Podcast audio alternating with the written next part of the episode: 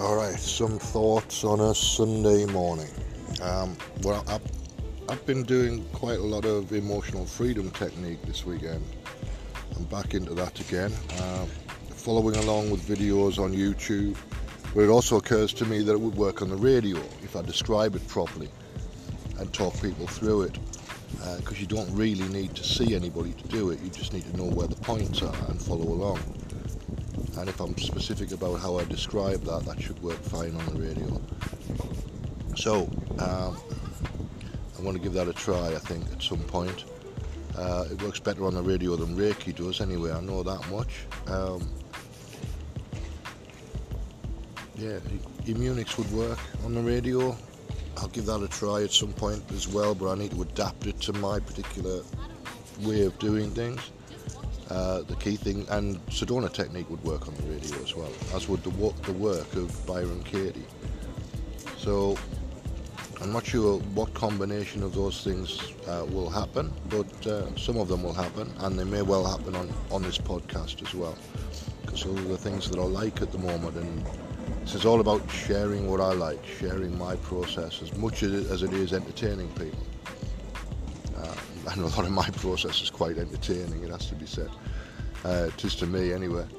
Um, yeah, so I've been doing a lot of uh, releasing of resistance, mainly re- releasing resistance to uh, cash flow, um, attitudes to money, attitudes to myself that are putting resistance in the way. So it's all about it's all about self-perception. Ultimately, this is about self-perception and, and the connection with the world is what allows the money to flow.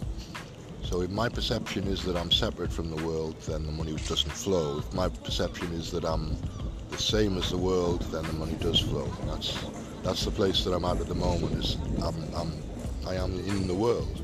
I am the world. The world is me, for want of a better phrase, but no separation at all at any point. Um, and I'm working consciously to, if I spot separation, I'm working consciously to release it. Any belief that would, would have me separate, I'm, I'm just going to release as it, as it comes up. And that's it really, that's my, that's my work for the minute. And it's all of those techniques. It's Sedona, it's Reiki, it's the work of Byron Katie, and it's emotional freedom technique. Those, those in combination work quite well.